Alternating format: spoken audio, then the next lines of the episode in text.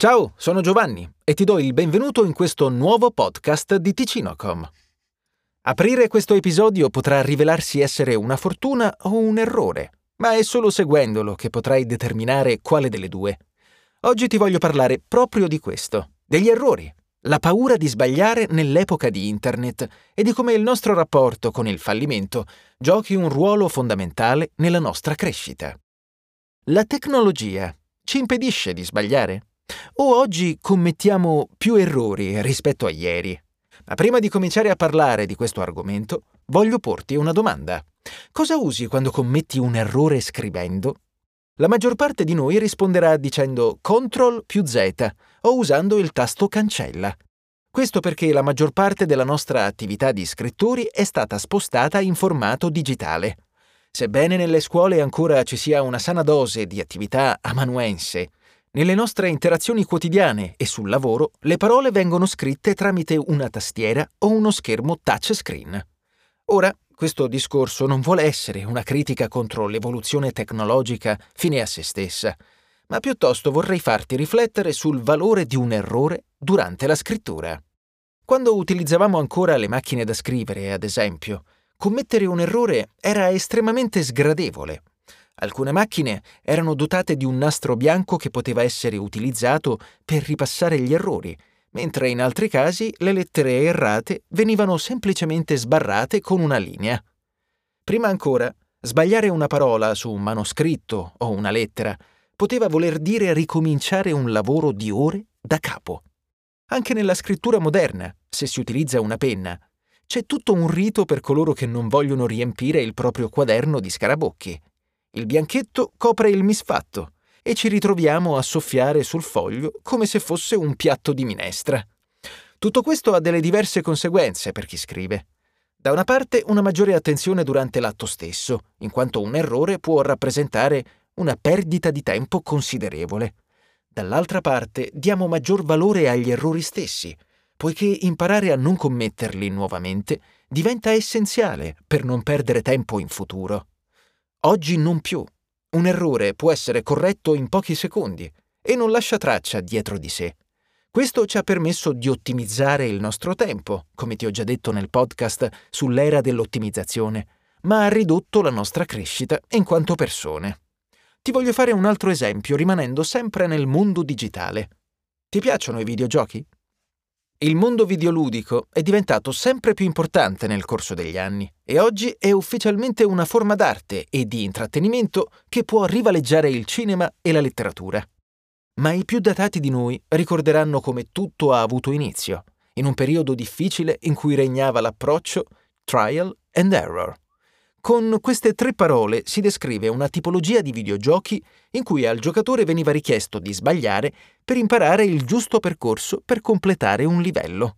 L'errore quindi non era qualcosa di sfortunato e imprevedibile, ma una componente essenziale del videogioco, il quale permetteva di aumentare la durata vitale di titoli molto brevi.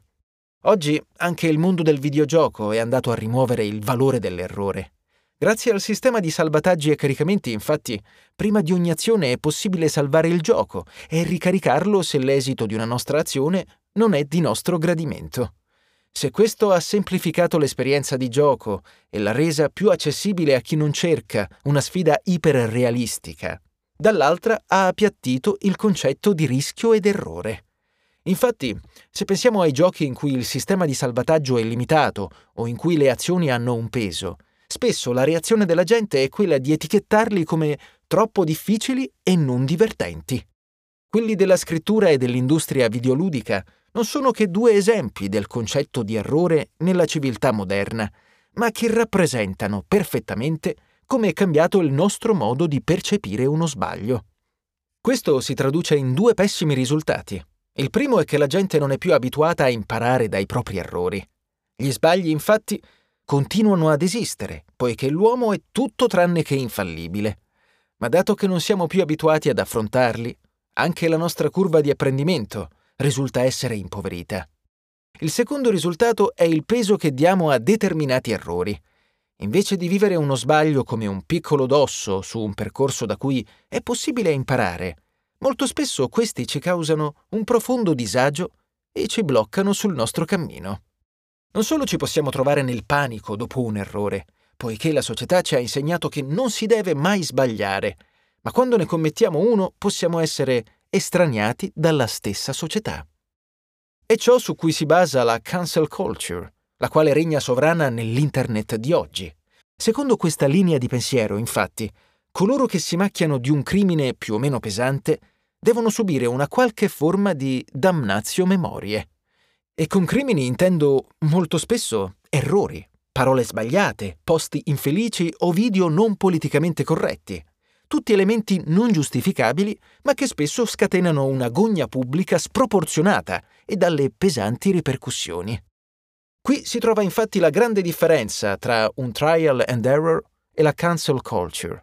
Da una parte, a seguito di un errore, ci viene data la possibilità di imparare da esso e non commetterlo nuovamente in futuro. Dall'altra, invece, questa possibilità di crescita ci viene negata poiché siamo più interessati alla punizione che alla rieducazione. Il popolo è giudice e boia, dimenticandosi di un fattore fondamentale.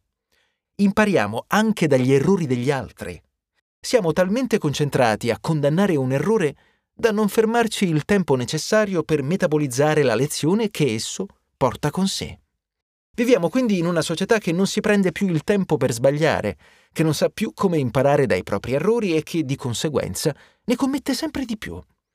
Nel film Batman Begins troviamo la celebre frase Sai perché cadiamo, Bruce? Per imparare a rimetterci in piedi. Frase che nasconde un significato fondamentale per l'argomento di oggi. Per questo ti voglio chiedere, sai perché abbiamo paura di cadere?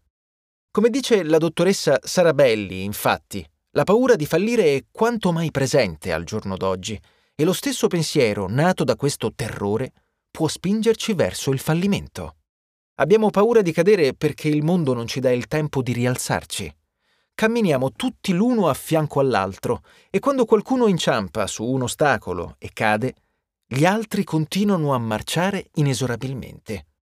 Chi cade viene così calpestato e rimane indietro, mentre altri cadono a loro volta sullo stesso ostacolo perché non hanno imparato niente dalla prima caduta.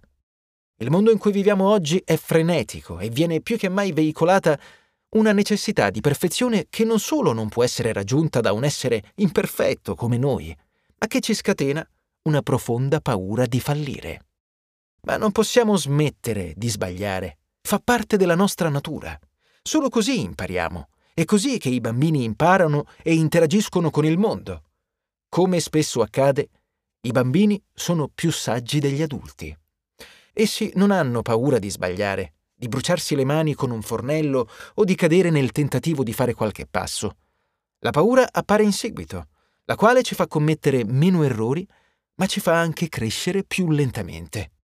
Oggi abbiamo la fortuna di poter attingere dall'esperienza di tutti coloro che ci circondano possiamo imparare dai loro errori e fare tesoro dei nostri.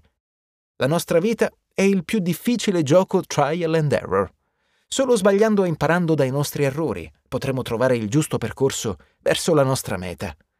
Per questo, come sono solito fare in questo appuntamento settimanale, vorrei lasciarti con un pensiero. Ricorda qual è stato l'errore che hai commesso e che ti ha insegnato di più. Pensa a quando hai sbagliato qualcosa e di come questo ti abbia cambiato e rifletti su quali altre lezioni puoi imparare da quell'errore.